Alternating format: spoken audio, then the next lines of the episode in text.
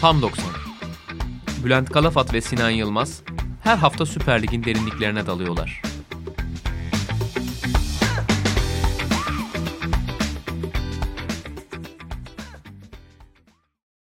Sokrates Podcast'ten hepinize merhabalar. Yeni yılınızı kutlayarak başlayalım bölümümüze ve ufak bir hatırlatmada da bulunalım. Tam 90'da bir format değişikliğine gittik. Yeni formattaki ilk bölümümüzü 2021'in son bölümü olarak yayınlamıştık. Artık haftalık maç yorumları veya maç analizleri yapmayacağız Sinan'la birlikte. Onun yerine oyuncu, takım ve teknik direktörlere yer verdiğimiz özel dosyalar olacak bundan sonra her bölümümüz.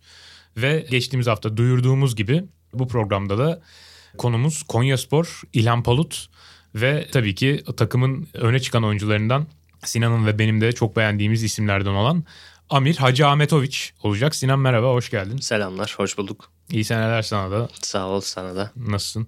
Teşekkür ediyorum. Sen nasılsın? İyiyim. Konuya girmeden önce bir merakımı gidermek istiyorum. Sen Cem Yılmaz'ın şeyini izledin mi? İzlemedim abi. Programını. Yılbaşında herkes onu izlemiş, beğenmemişler falan. Beklenti ilgili... yüzünden olabilir. Olabilir. Ama ben hep şeyi düşündüm abi. yani bizim aslında ülkeden aşırı miktarda şey çıkması lazım. Komedyen ve stand-upçı. Çünkü malzeme bolluğu yani dünyadaki sayılı ülkelerden biriyiz bu konuda ama işte pek ifade özgürlüğü veya temel olarak pek özgürlük olmadığı için yok. Ve hala Cem Yılmaz'a kalmışız yani. Aslında bu kimse bunu konuşmamış onu gördüm. Hı. İşte Cem Yılmaz iyiydi kötüydü bilmem ne. Hani ben de ortalamasının altında buldum ama şu olabilmeliydi. Ha Cem Yılmaz'ı beğenmedim hani bir başkasına geç falan. Yani onun olmaması beni üzdü ve böyle bir düşünceye sevk etti. Ama konumuza dönelim biz. Eyvallah. Böyle ufak bir not koymak istedim girişe çünkü çok konuşuluyor bu konu. Ama konumuz belirttiğimiz gibi Konyaspor. Yeşil Beyazlılar ilk yarıyı 39 puanla Trabzonspor'un 7 puan arkasında ikinci olarak bitirdi. Çok iyi oyunlarla aldıkları galibiyetler vardı. Fenerbahçe'ye karşı aldıkları 2-1'lik galibiyet, Karagümrük'e karşı aldıkları 4-1'lik galibiyet gibi. Gene çok üstün, baştan sona üstün oynamalarına rağmen kazanamadıkları bir Galatasaray deplasmanı var. Maçın başında Seyic ile Skubic'in anlaşmazlığı yüzünden yedikleri bir gol. Sonra gol atmak dışında her şeyi yapmışlardı. Ve taraflı tarafsız herkesin zaten en beğendiği birkaç takımdan bir tanesi oldular. Lider Trabzonspor'u da ellerinden kaçırdılar yani. Farka bile gidebilecekleri bir maçtı. Evet, Uğurcan onda, inanılmaz kurtarışlar yapmıştı. Hem Uğurcan'ın inanılmaz kurtarışlarında hem de Hacı Ahmetoviç'in eşine enzer, e, ender rastlanan bir şanssızlıkla kendi oyuncusundan seken topu bir daha ona çarparak evet. kalesine yönelmesiyle Trabzonspor bir de puan almıştı o maçtan. Çok enteresandı gerçekten. E, dilersen biraz İlhan Palut'la başlayalım. Hocanın üzerinde duralım. Biraz hocanın hani buraya gelene kadarki kariyerini hani mercek altına alacak olursak e, Ahmet Taş Yüreğin yardımcısı olarak Hatayspor ve Ümraniyespor'da çalıştı. Şubat 2017'de ilk baş antrenörlük, ilk teknik direktörlük deneyimi olarak Hatayspor'da işe başladı. O sırada Hatayspor 16-17 sezonunun ortalarında ikincilik kırmızı grupta mücadele ediyordu. İlhan Palut takımı devraldığında 20 maçta 30 puanları vardı. Kalan 14 maçta 29 puan toplayarak playoff potasına soktu Hatayspor'u İlhan Palut ve ilk turda Kastamonu'ya elendiler. Devam ettiler İlhan Palut'la. 17-18 sezonunda e, hatta 34 maçta 76 puanla bitirip şampiyon oldular ve birinci lige çıktı Hatay ekibi. 18-19'u playoff potasında bitirdiler birinci ligde. Fakat playoff finalinde Gaziantep'e elendiler ve Süper Lig'e çıkma şansını yakalayamadılar. Bir araya gireyim mi? Söyle abi. Bu playoff finalinde statta izlemiştim. Penaltılarla kaybetmişlerdi ve bayağı iyi oynamışlardı aslında. Bir de daha ikinci ligdeyken ben Gazi Osman Paşa'da oturduğum için Eyüp ve Fatih Karagümrük statları bana yakın. O iki takım ikisi de ikinci ligdeydi. O iki takım maçlarına giderdim. Eyüp'ün bir Hatay'la oynadığı maçı hiç unutmuyorum. 4-3 mü 4-4 mü ne bitmişti maç. Ve Hatay'ı daha o zaman İlhan Palut çalıştırıyordu hocasında. Daha o zaman vay ve demiştim. Hatta biraz da böyle protokole yakın oturuyordum. Oradaki konuşmalardan da İlhan Palut'un gelecekte çok iyi hoca olacağına dair yorumlar yapıldığını o zamanlar hatırlıyorum. Hakikaten de dedikleri oldu ve çok hızlı bir yükselişle henüz 45 yaşında bu arada.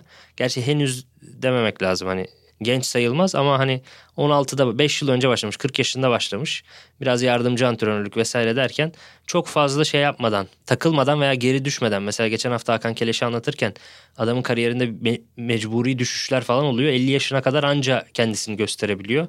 İlhan Hoca 40'larından itibaren yani başladığından itibaren ivmelenerek devam eden bir kariyere sahip Ki ülke standartlarımızda 45 yaşındaki bir teknik direktöre genç demekte de çok büyük bir sorun yok aslında. Çok Doğru. alıştığımız bir şey değil. Yani son dönemlerde yavaş yavaş 40'lı yaşların ortalarında veya başında olan teknik direktörler bu kadar konuşulur oldular. Bir cümle daha ekleyeceğim abi pardon. Buyur. Bunu belki işte mesela Hakan Keleş'te de gördük. Önümüzdeki haftalarda da hep göreceğiz herhalde. Bu tip hocalar çıktığında hep alttan kazıyarak çıkmak zorunda kalıyorlar Türkiye'de. Ve muhtemelen içerilerindeki cevheri kimse keşfetmediği için kendileri böyle imkansızlıkları başararak bir şekilde çıkmak zorunda kalıyorlar. O yüzden de çok zaman kaybediyorlar. Halbuki mesela Nagelsmann gibi Avrupa'daki örnekler zaten akademideyken daha 20'li yaşlarındayken biliniyor taktik deha oldukları veya bu işle ne kadar ilgili ve severek yaptıkları fark ediliyor. O yüzden önleri çok daha fazla açılıyor. Bizdekiler çok böyle şans ittire ittire denk gelirse ve mesela Hakan Keleş'i, İlhan Palut'u falan görüyoruz. Bazen de tuhaf şanssızlıklara kurban giden belki çok büyük potansiyelli hocalar oldu. Mustafa Denizli'nin hatta bir sözü var. Belki Türkiye'nin en iyi teknik direktörü bir bakkaldır bilemeyiz. Bu işi yapmadığı için ne kadar iyi olup olduğunu anlayamayız diye bir sözü var. Maalesef bizim ülkemizde öyle bir sıkıntı yaşıyorlar. Yani Maurizio Sarri gibi mesela bankacılığı bırakıp teknik direktörlüğe başlamamışsa dediğin gibi kendini bu kadar alt liglerden işte Empoli'lerle falan kazıya kazıya gelmesi için gelmeye mecbur kalmaması lazım. Gerçekten tespit edilebiliyor olması lazım. Ama aynı sorun zaten oyuncularımızda da var. Yani bizim oyuncularımız da 25-26 yaşlarında anca Avrupa'daki oyuncuların 20-21 yaşında ulaştığı olgunluğa ve taktiksel donanıma belki ulaşabiliyorlar. Teknik direktörlerde de durum farklı değil. Fakat dediklerinde şöyle enteresan bir durum var. Hani sen tribünde protokolde konuşanlar, konuşulanlara kulak misafiri olmuşsun. Ama 19-20 sezonunun 6. haftasında sadece bir mağlubiyetleri olmasına rağmen İlhan Palut'la yolları ayırdı Hatay yönetimi. Yenildikleri takım da Akisar'dı. Ki Akisar her zaman birinci ligin şampiyonluğa ve üst sıralara oynayan takımlarından biri son yıllarda. Ve bununla ilgili yönetimin yaptığı açıklamada şu ifadeler kullanılmış. Tırnak içinde söylüyorum birebir. Palut'un görevden alınmasının tek nedeni Hatay sporumuzun takım olarak geçen seneki heyecanını yitirdiğini gözlemlememiz. Aynı teknik ekiple devam ettiğimiz sürece şampiyonluk hedefimize uzak kalacağımıza olan kuvvetli inancımız şeklinde. Yani son derece de yoğun bir, evet. e, son derece nasıl diyeyim inançlı bir açıklama yapmışlardı. Ve bu şekilde Hatay İlhan Palut birlikteliği sona ermişti.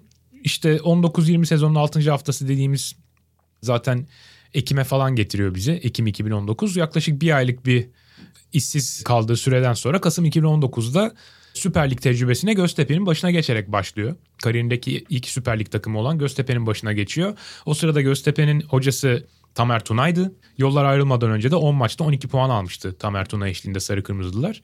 Kalan 24 maçta 30 puan topladı. İlhan Palut ve aldığının bir üstü sırada 11. olarak ligi bitirdi. Tabii bu pandemi sezonu. Onu da hatırlatmakta fayda var.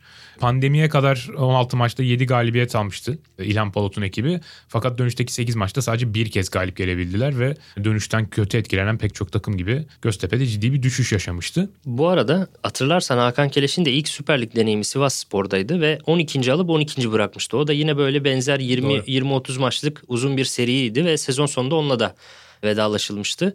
Birazdan Amir konusunda da değiniriz. Aşağı liglerden Süper Lig'e gelen bir teknik adamın da futbolcunun da ilk sezonda çok fazla parlayamaması, çok fazla kendisini belli edememesi ama ondan sonraki sezonlarda çok daha fazla damga vurduğunu söyleyebiliriz. Çok alt seviyeden geliyorsa. Buna da önümüzdeki bölümlerde falan da denk gelir. Birazdan Amir'i konuşurken de ondan da bahsederiz. Ya bir o var. Bir de hani takımlarımızdaki oyuncu profili özellikle de yaşları itibariyle İlhan Palut gibi işte Hakan Keleş gibi yenilikçi ve taktik disipline çok önem veren teknik direktörlere hemen adapte olamayabiliyorlar. Yani genç oyuncuları alıp yeni bir sisteme yoğurtmak çok daha kolay. Ama mesela bunun hani benzerini şu anda Ralf Ragnick de Manchester United'da yaşıyor. Yani 7 maç oldu sanırım geldiğinden beri ama hala net bir Ragnick etkisinin gözlemlenemediğini pek çok yorumcu veya okuduğum pek çok yazının yazarları söylüyor. O kadar kolay bir şey değil hakikaten. İlhan Palut da benzer bir sorun yaşamış olabilir. O Göztepe kadrosu da yaşlı bir kadroydu çünkü. 2021-2021'e 5 birlik bir Denizli Spor galibiyetiyle başladı İlhan Palut'un Göztepe'si. Ama Aralık'tan sonra sadece Aralık'tan sonraki 8 maçta sadece bir galibiyet alabilince ve düşme potasının 3 puan üstüne kadar gerileyince yolları ayırdı Sarı Kırmızılar İlhan Palut'la 9 Ocak'ta ve tekrar kısa bir aradan sonra İsmail Kartal'ın 6 maçlık bir kazanamama serisinin son maçı olan Beşiktaş deplasmanından sonra ki E, hatırlarsın o maçı seninle sağ içinde rezultante importante konuşmuştuk ve İs- İsmail Kartal'ın Konyaspor'un kontra atak yapmaktan ne kadar aciz olduğuna falan değinmiştik. Evet. Şaşırmıştık yani. O maç İsmail Kartal'ın Konyaspor macerasının sonu oldu ve ardından 10 Şubat'ta İlhan Palut Konyaspor'un teknik direktörü olarak göreve geldi. Düşme hattının 3 puan üstünde 22 maçta 24 puan olan bir takım devraldı. İlhan Palut ve bu takımı 40 maç sonunda 50 puana ve güvenli limanlara, orta sıralara taşıyıp rahat bir şekilde sezonu bitirmelerine vesile oldu.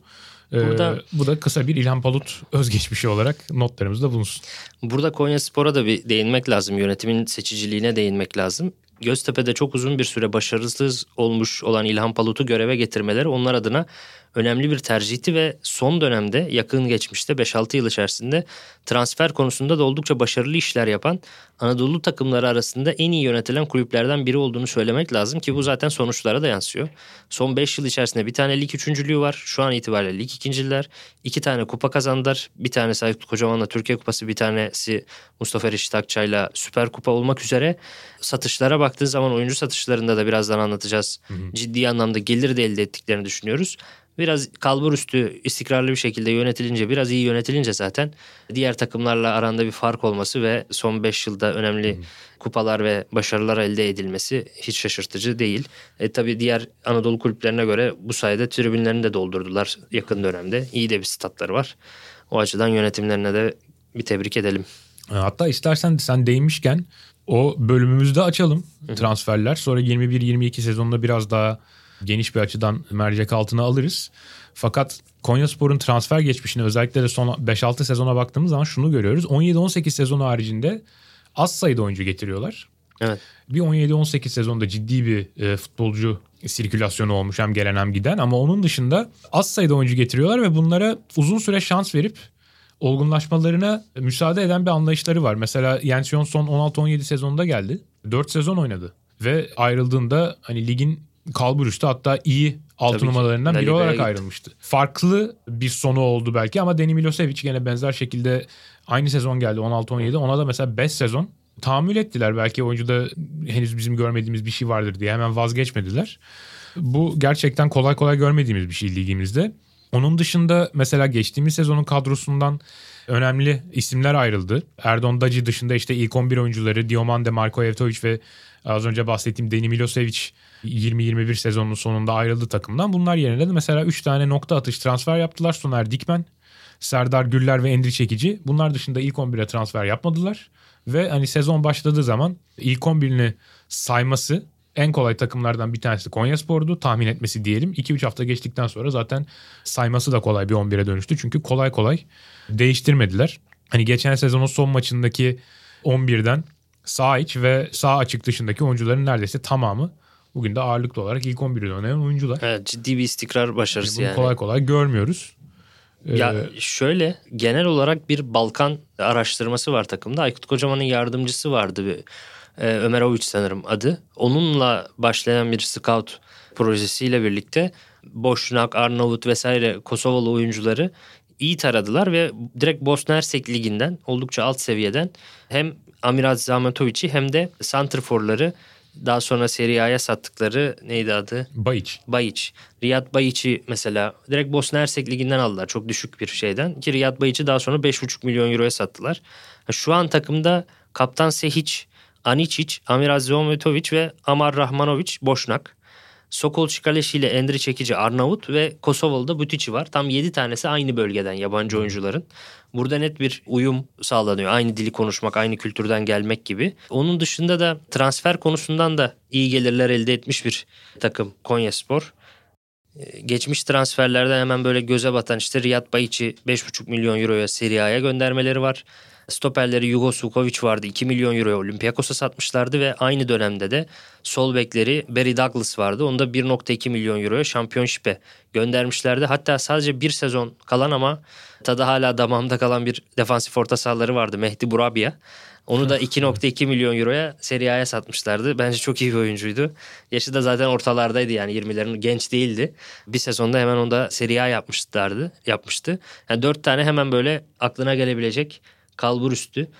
Yani hatta mesela Jönsson da e, öyle bir oyuncu. Ondan tabii bonservis elde edemediler ve Yevtovic de öyle bir isim. Yevtovic de daha yüksek sözleşmeden dolayı Arap Yarımadası'na zaten sene başı transfer olmuştu. O da transfer market yanlış söylemiyorsa 1 Ocak itibariyle serbest kalmış. Onu da Süper Lig'de görürüz. Hatta Göztepe haberleri okudum sanırım. Göztepe'ye de Obina'nın yanına ilginç bir isim olur gibi biraz geldi. fazla sert ve Defansif. Yani rakiplerin biraz maçtan tiksindiren bir Orta ikili. e, orta ikili olabilir gerçekten. Özellikle Yevtovic biraz fazla da gereksiz kart gören de bir oyuncuydu zaten. Ama sert müdahalelerde hiç kaçınmayan bir isimdi. Tam bir Süper Lig oyuncusu gerçekten. Dediğin gibi bu transfer stratejileri hem düşük maliyete getirdikleri oyuncuları parlatarak satmalarına ön ayak oluyor. Hem de bir kadro istikrarı yakalamalarına. Teknik direktörler değişse de performansı çok dalgalan, dalgalanmayan bir ekibe sahip olmalarına vesile oluyor. Bu bakımdan gerçekten ülkenin şampiyonluk adayı adayı olan takımlarına örnek teşkil eden bir takım Konya Spor. Belki bir yerde yanılmış olabilirler. O da Endon Daci. Daci'ye çok uzun süre yani senelerce yedekle beklettiler. Hatta ilk altyapıya transfer ettiler. Sonra altyapıdan çıkardılar. Yedek kadroda falan. 4 yıl falan kaldı o da herhalde. 23 yaşına gelmiş. Bu sene elden çıkarıyorlar. Westerlo'ya gidiyor. Geçen sene Berke'nin kiralık oynadı Belçika 2. lig takımı. 12 maçta 8 gol atmış. Gayet iyi bir sayı. Ve belki o da yükselebilir. Henüz 23 yaşında. İyi bir forvet. Yani keşke Kraves yerine yedek forvetleri Endondacı olarak kalsaymış diye düşündürdü beni. Ee, aynı şeyi ben de düşündüm. Zaten hoca Kravets'i pek tercih etmedi. Evet. Ee, Çikaleşi'yi yedeklemek için ağırlıklı olarak Ahmet Aslan'ı kullandı. Kravets'i bu sene hiç görmemiş bile olabiliriz. Hiç oynatmadı. Hatta her ikisi de yokken Galatasaray maçına çıktılar. Hem Ahmet Aslan hem Çikaleşi e, orta saha Rahmanovic'i kullanmıştı. Maç sonunda da bir Konyalı gazeteci Boş kaleye gol evet. Hatta Konyalı bir gazeteci maç sonunda basın toplantısında sormuştu. Yani bu maçta da Kravets oynamayacak mı gibilerinden. O da benim tercihim. Oynamayı hak ettiğini düşünmüyorum gibi bir şey söylemişti ki İlhan Palut'un genelde bir disiplin teknik direktörü olduğunu bu açıklamadan da görüyoruz. Kesinlikle hatta hem bu noktaya değinen hem de gene Konyaspor'un ve İlhan Palut'un transfere bakış açısını anlatan güzel bir demeci var. Övünç Özdem röportajından. Yılbaşından hemen önceydi sanırım. Ee, Övünç Özdem tesislerinde ziyaret etmişti İlhan Palut'u. Orada diyor ki Övünç Özdem 9-10 milyon euroluk bütçeyle kurulmuş bir kadronuz var ama ikinci sıradasınız. Bu konuyla ilgili ne söylersiniz diyor. Palut da diyor ki taktiğe bağlı, iş disiplini yüksek, mücadele edebilen, konsantrasyonunu e, yüksekte tutmayı başaran oyuncuyu maç içinde ve maçtan maça performans dalgalanması yaşayacak yıldız oyuncuya tercih ederim diyor. Kraves'ten bahsediyor. sanırım sanırım tam olarak Kravis tipini profillemiş gibi burada ama yani kesinlikle bu konuda net bir isim İlhan Polut. Ayrıca bu açıklamasının dışında herhangi bir maç sonrası ya da maç önü röportajını veya basın toplantısını izlediğiniz zaman da fazla lafı dolandırmayan ve kendince önemli olan konulara direkt temas eden bir teknik direktör olduğunu görürsünüz. Bu bakımdan da ben beğeniyorum. Misal Çikalesi ile Ahmet Hasan arasındaki profil farkını çok iyi anlattığı bir maç vardı. Hangi maç olduğunu şu anda hatırlayamıyorum kusura bakmayın ama Çikaleşi'nin bağlantı oyunlarında takımı rakip yarı sahaya yerleştirme konusunda daha önemli bir oyuncu olduğunu, Ahmet Hasan'ın da kutu içinde daha etkili ve son vuruşları daha iyi olan bir bitirici olduğunu tam olarak bu cümlelerle olmasa da oyuncu değişikliği sebebini bu mantıkla açıklamıştı. Ve Beşiktaş'ı bu iki hoşuma gitmişti. oyuncuyla çok iyi yendi. Beşiktaş'ı da yani ilk 70 dakika Çikaleşi'yle yır, hırpalayıp yorup ondan sonra kutu içindeki etkinliğini Ahmet Aslan'ın kullanıp Evet. Ahmet Aslan'ın golüyle de 1-0'lık bir galibiyet almıştı. Şimdi dilersen biraz 21-22 sezonuna odaklanalım. Evet. Ki dediğimiz gibi yayının başında Trabzonspor'u 7 puan farkla ikinci sırada takip ediyor Konyaspor. Onun dışında öne çıkan bazı çarpıcı rakamlar da var. En az gol yiyen ve en az mağlup olan ikinci takım Konyaspor. En çok gol atan ikinci takım olmasına rağmen 5'ten fazla gol atmış oyuncusu yok. Evet. Çok sayıda oyuncudan gol katkısı alıyorlar. Bütici, Çekici, Çikaleşi, Serdar Güller. Son dönemde Empoku ön plana çıktı. Çekici saydım galiba demin ama bir daha söyleyeyim sezon başında o da Sezon golleriyle başındaydı, e, takımı ciddi e, katkı takıma ciddi katkı veren isimlerdendi. Ve bunun dışında benim özellikle çok ilgi alanım olarak artık belirlediğim duran toplarda da Konyaspor'un ciddi bir başarısı var. Ve İlhan Palut'un gelişinden beri de bir ivmelenme var bu konuda. Şöyle bakabiliriz bu duruma. Mesela 2020-2021 sezonunda 11 korner ve 3 tane free kickle 14 tane duran top golü atmışlardı. Ve 3. sıradaydı en çok duran top golü bulan takımlar arasında. Ve bu 14 golün 7'si İlhan Palut dönemindeydi. Ki İlhan Palut aslında sezonun ortasından da biraz sonra devralmıştı takımı. Ama çok da gol yiyen bir takımdı Konyaspor duran toplardan. 7 golle aynı dönem içinde duran toplardan gol yiyenlerde de en yüksek ikinci, ikinci değere sahiplerdi. Bu sezon attığı ve yediği duran top golü durumunda Sivaspor 9'a 1 ile 9.61 yemiş lider. Onları Konyaspor 8 atıp 4 yiyerek ta- takip ediyor. Evet mesela Trabzonspor'un da 6 atıp 0 yemesi var ama 8 duran top golü atabilmek gerçekten önemli Konyaspor gibi bir takım için. Ve benim özel ilgi alanım olan taçlardan da 3 tane gol buldular. Ki bunların ikisi son haftalarda üst üste geldi. Antalya galibiyeti ve Hatay galibiyetini getiren goller. Bir de sezonun başında Altay'a karşı gene sol taraftan kullandıkları bir taçla gol bulmuşlardı. Hemen ceza sahasına gidip. Ligde birden fazla taç golü olan tek takımda Konyaspor. Bundan ötürü zaten kendilerini son taç günlüklerinde fazlasıyla tebrik ettim. Ama buradan da bir kere daha bu konuya gösterdikleri hassasiyetten dolayı tebrik ve teşekkürlerimi ileteyim. Tabii bu sezon Trabzonspor'un bu rekor puan toplamaları ve absürt bir ilk devre finali olmasa belki de ilk devreyi lider bitirecek derecede büyük bir performans. O yüzden de biraz da Trabzonspor'un gölgesinde kalmış bir İlhan Palut ve Konya Spor var. Aslında başardıkları çok büyük bir başarı. Hatta mesela iki sene önceki Sivas Spor'un ne kadar övüldüğünü düşün. 19-20 sezonunda lider kapatmışlardı onlar da ilk devreyi. Az önce baktım onlar da mesela 40 puanla lider tamamlamış ilk devreyi. Konya Spor'da 39 puanla yani aslında lider olabilecek bir performansı sergilediklerini söylemek lazım ama Trabzonspor o kadar acayip bir iş yaptı ki 46 puan toplayarak bayağı gölgede bırakıyor diğer başarıları. Haklısın gerçekten Trabzonspor başka bir takımı mercek altına almayı ya da övmeyi çok zorlaştıran bir sezon çıkardı şu ana kadar. Onları da tebrikler. Tabii gene bölümün başında değindiğimiz gibi özel yer ayıracağımız isimlerden bir tanesi de Amir Hacı Ahmetoviç'ti. Onu da biraz konuşabiliriz bence artık. Bu sezonun en az 900 dakika süre almış 44 orta sahası arasında bir kere en çok süre alan oyuncu. Bu ciddi bir istikrar göstergesi. Statsbomb'un şut ve şuttan önceki pas hariç şutla biten bütün hücumlarda o iki aksiyondan önceki paslara değer atfettiği XG build-up yani XG inşası diye tercüme edebileceğimiz metriğinde en az 900 dakika oynamış bu 44 orta saha oyuncusu arasında 6. sırada. Son 20 metreye atılan paslarda 5. sırada. Ama belki bunlardan daha da önemlisi zaman zaman sol açık, zaman zaman forvet arkasındaki orta saha olarak başladığı kariyerinin son işte bir sezonunda belki bu sezonun yarısı ve son geçen sezonun yarısı bir altı numaraya evrilmeye başlayan oyuncu. Mesela topa sahip olmaya göre normalize edilmiş pas aralarında da gene bu 44 orta saha arasında 6. sırada. Yani oyunu tam anlamıyla çift yönlü oynamayı öğrenmeye başlamış ve sadece kendi ceza yayıyla kendi orta sahası arasındaki bölgede hapsolmayan gerektiğinde ileri de gidebilen, bitirici işlere de katılabilen veya bitirici işleri başlatan oyuncu olabilen bir profilde şu anda. Hani Mehmet Özdilek, Aykut Kocaman, Bülent Korkmaz hatta İsmail Kartal dönemlerinde sol kanat ön orta saha gibi oynadı. Hatta İlhan Palut onu yavaş yavaş e, evirdi bir altı numaraya. Hemen altı numara olarak kullanmadı. İlk maçında mesela Yevtovic Diomande'nin önündeki on numara olarak kullanmıştı Acı Ahmetovic'i.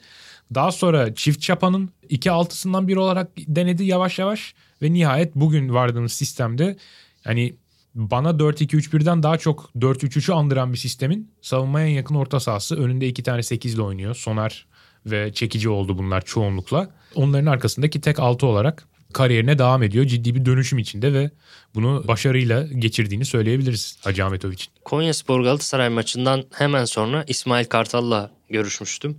İsmail Kartal'la Konya Sporu İlhan Palut'tan önce çalıştıran teknik adam. Ve nasıldı maç diye sormuştu. Çünkü Fener Trabzon maçı vardı. O da onu izliyordu tam o sırada. Nasıldı maç diye sormuştu. Valla Galatasaray'dan çok Konya Spor çok iyiydi demiştim yani. Galatasaray nasıldı gibi bir şey sormuştu. Konya Spor çok iyiydi demiştim.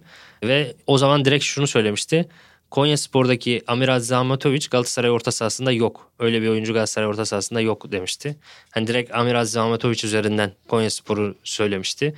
8, 10, 6 her, her pozisyonda oynayabilir demişti muhabbetin devamında da. Ve biraz aslında daha sonraki günlerde de hatırlarsan Galatasaray'a çok yazıldı. Amir Adzahmetovic transferiyle ilgili. Aslında biraz da şunu düşündürdü bana. Gelişimi itibariyle de Taylan Antalyalı'ya çok benziyor. Taylan da Buca Spor altyapısından çıkıp Gençler Birliği'ne falan transfer olduğu dönemlerde 18-19 yaşlarında bir 10 numaraydı. Yetenekli bir 10 numara kreatif bir oyuncu olarak gözüküyordu.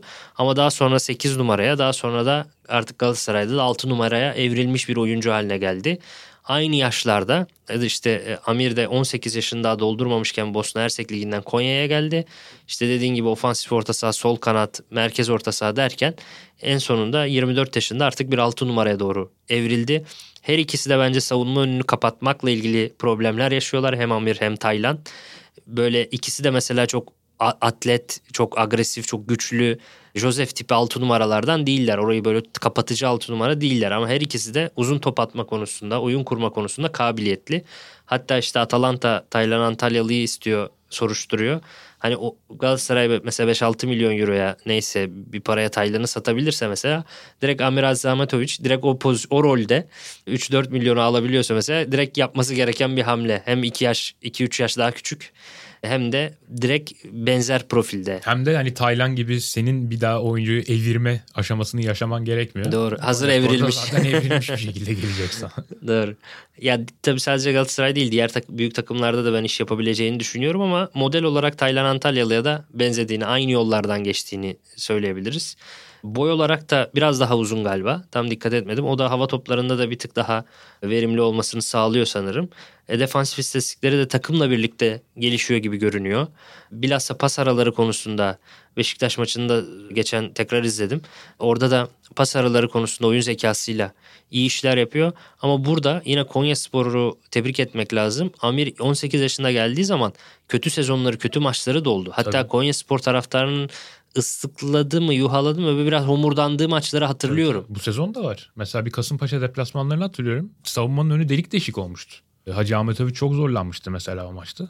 Bu sezon da çok yani sürekli harika oynamadı ama hiç kadrodan kesilmedi. Evet. Az önce dediğimiz gibi 44 orta saha arasında açık ara en fazla süre almış oyuncu. Evet. Adil Demirbağ geçen sene belki falan dedirtti ama bu sene oynadığı maçların ikisi de çok kötüydü. Ama yani şans verildi Amir Hacı Ahmetoviç'e. Kötü maçları olmasına rağmen kadrodan kesilmedi. Az önce de söylediğimiz gibi işte bu en az 900 dakika barajını geçebilmiş 44 orta saha arasında en fazla süre alan orta saha olması da bunun en net göstergesi.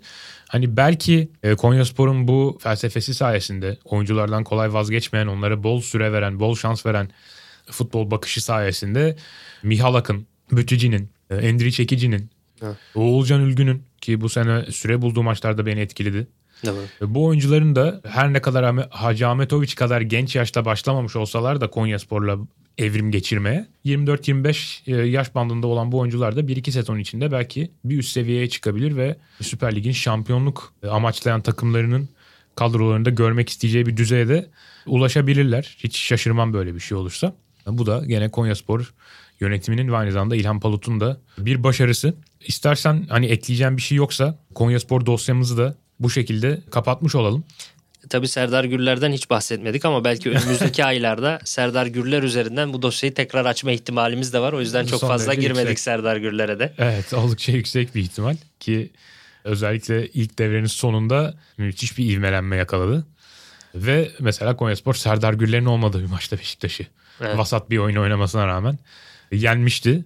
E o maçta bir de Serdar Güller olsaydı neler olurdu acaba diye düşünmeden edemiyor insan. Konyaspor'u burada noktalayalım. Tabii ki dediğin gibi Serdar Güller'e bir gün elbet geri döneceğizdir. Bundan benim de hiçbir şüphem yok.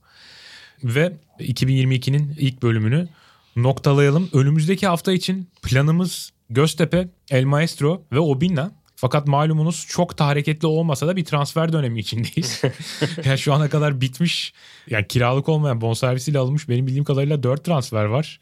Göztepe, Başakşehir, Yeni Malatya Spor ve Trabzonspor'un birer oyuncu kattığını görüyoruz kadrolarını. Onun dışında geçen sezona göre çok daha soğuk ve duruk bir transfer sezonu. Tabii ki döviz kurulumunun da etkisi var. Hani olur da çok öne çıkan bir transfer gerçekleşirse önümüzdeki bir hafta içinde belki ona yer veririz bir sonraki bölümümüzde. O oyuncuyu inceleriz. Onun geldiği takımı, onu parlatan teknik direktörü her neyse. Ama böyle bir durum olmazsa bir sonraki bölüm için planladığımız konu Göztepe, El Maestro ve Obinna. Hepinize dinlediğiniz için çok teşekkür ederiz ve tekrar 2022 yılınızı kutlarız. Umarız Hepiniz için sağlıklı ve mutlu bir yıl olur. Sinan senin de ağzına sağlık abi. Sağ ol. Teşekkür ederim. Önümüzdeki bölümde görüşmek üzere. Hoşçakalın.